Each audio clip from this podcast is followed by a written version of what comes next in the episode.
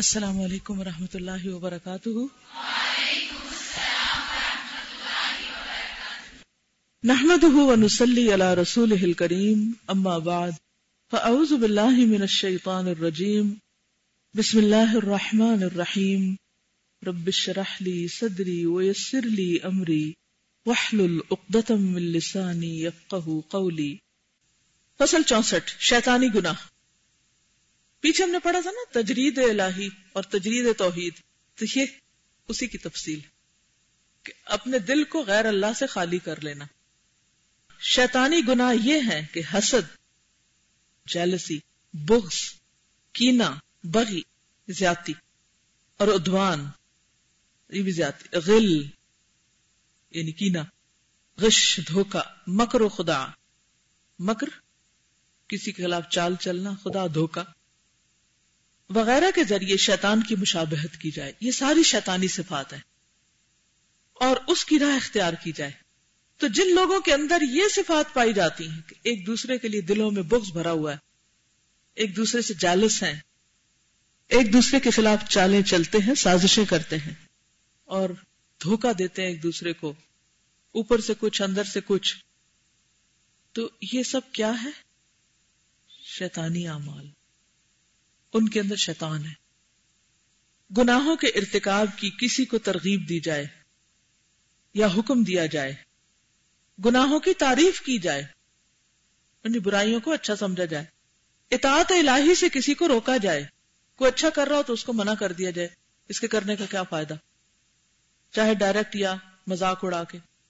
اور منہیات، جس سے روکا گیا ہے، اس کی ترغیب دی جائے۔ دین الہی میں بدتیں پیدا کی جائیں۔ یہ بھی شیطان کا کام ہے، کیونکہ جو دین نہیں اس کو دین بنا کے دکھاتا ہے، تاکہ لوگ پھر اس کے پندے میں آ جائیں۔ نیکی سمجھ کے اس کو شوق سے کریں، جو ویسے نہیں کرنے والے تھے۔ بدعات اور گمراہیوں کی طرف لوگوں کو بلایا جائے، نہ صرف یہ کہ خود غلط کام کیے جائیں، اوروں کو بھی دعوت دی جائے۔ ان گناہوں کے مفاسد اور خرابیاں قریب قریب، پہلی قسم کے گناہوں کی سی ہیں۔ گو ان سے کچھ کم صحیح۔ یعنی صرف شرک ہی بڑی برائی نہیں ہے، کسی کے لیے دل میں حسد کینا بغض رکھنا بھی غلط بات ہے، شیطانی کام ہے اور کچھ کم جرم نہیں، یہ بھی کبیرہ گناہوں میں سے ہے۔ اب آپ دیکھیے کہ ہمارے دل کا حال تو ہم ہی جانتے ہیں نا کوئی اور نہیں جانتا۔ اس لیے علاج ہمیں خود ہی کرنا ہوگا۔ اپنا محاسبہ خود کرنا ہوگا، اپنی صفائی خود ہی کرنی ہوگی۔ تو اب اگر اپنے دل کے اندر آپ کسی کے لیے بدگمانی، حسد کینا پورے جذبات رکھتے ہیں، تو اس کے لیے دو چیزیں ہو سکتی۔ ایک تو یہ کہ آپ اس شخص کی اچھائیاں خوبیاں دیکھ کر اس کی غلطیوں، برائیوں کو معاف کر دیں اور ان کو بھلانے کی کوشش کریں۔ حت البسم دوسرا یہ کہ تعویل کر لیں کہ نہیں، چونکہ وہ ایسا کرتا ہے تو اس لیے میرا خیال کوئی غلط تھوڑی ہے۔ اچھا ٹھیک ہے، آپ نے اپنے آپ کو جسٹیفائی کر لیا۔ لیکن وہ خیال رہا کہاں؟ کس کے دل میں؟ کس کے جوارح میں؟ کس کے اندر؟ آپ کے اندر۔ تکلیف کس کو ہو رہی ہے؟ آپ کو ہو رہی ہے۔ مشکل کس کو ہو رہی ہے؟ آپ کو ہو رہی ہے۔ لیکن جس دن آپ یہ سیکھ جائیں گے کہ سارے انسان ہیں، کمزور ہیں۔ یہ فلاں کی یہ ویکنس ہے، جانے دو، چھوڑو اس کو۔ مجھے اس کی خوبیوں کو دیکھنا ہے اور ان کو یاد رکھنا ہے۔ آپ دیکھیں، آپ یقین کریں، آپ کا اپنا دل ٹھنڈا ہو جائے گا۔ آپ مطمئن ہو جائیں گے۔ اس کو تو نہ آپ کی پہلی کیفیت سے کوئی نقصان تھا اور نہ دوسری سے کوئی فائدہ، لیکن پہلی سے نقصان بھی آپ کو تھا اور دوسری کا فائدہ بھی آپ کو ہے۔ بات صرف سوچ کی ہے۔ جی آپ فرمائیے۔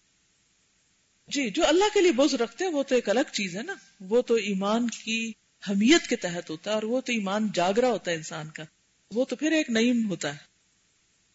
بغض، کسی کے بارے میں دل میں برے جذبات رکھنا اور پھر اس کی بنا پر اس سے دشمنی پال لینا اور اس جذبے کی وجہ سے اس کے ساتھ برا سلوک کرنا، اس کے سامنے، اس کے پیچھے اس کی برائی کرنا اور اس کی کوئی کامیابی پھر اچھی نہ لگنا، کیونکہ وہ پھر یہ سارے رشتے دار ہیں، آپس میں حسد کینا بغض، بغی، یہ سارے ایک دوسرے کے ساتھ مل کے سپورٹ کرتے ہیں۔ جب ایک چیز آتی ہے تو دوسرے کو بلا لیتا ہے، تیسرے کو سارا قبیلہ کٹھا ہو جاتا ہے۔ تو اس لیے جب آپ حسد کو نکال دیں گے، باقی چیزیں خود ہی نکل جائیں گی۔ حسد کو پازیٹو میں تبدیل کر لیں۔ حسد کیا ہے کہ کسی کی اچھائی دے کے خوش نہ ہونا۔ جب آپ دوسروں کی اچھائیوں کو اچھی نظر سے دے کے اپریشیٹ کرنے لگیں گے اس کے بھی جذبات آپ کے لیے بدل جائیں گے۔ آئندہ اس کا رویہ بھی تبدیل ہوگا اور خود آپ کے اندر سے بھی باقی چیزیں رخصت ہونے لگیں گی۔ اگلی چیزوں کو رستہ نہیں ملے گا کیونکہ آگے کھڑا سب سے دروازے پہ۔ ٹھیک ہے؟ اوکے۔ سبحانک اللہم و بحمدک نشہد اللہ الہ الا انت، نستغفرک و نتوب الیک۔ السلام علیکم و رحمت اللہ وبرکاتہ۔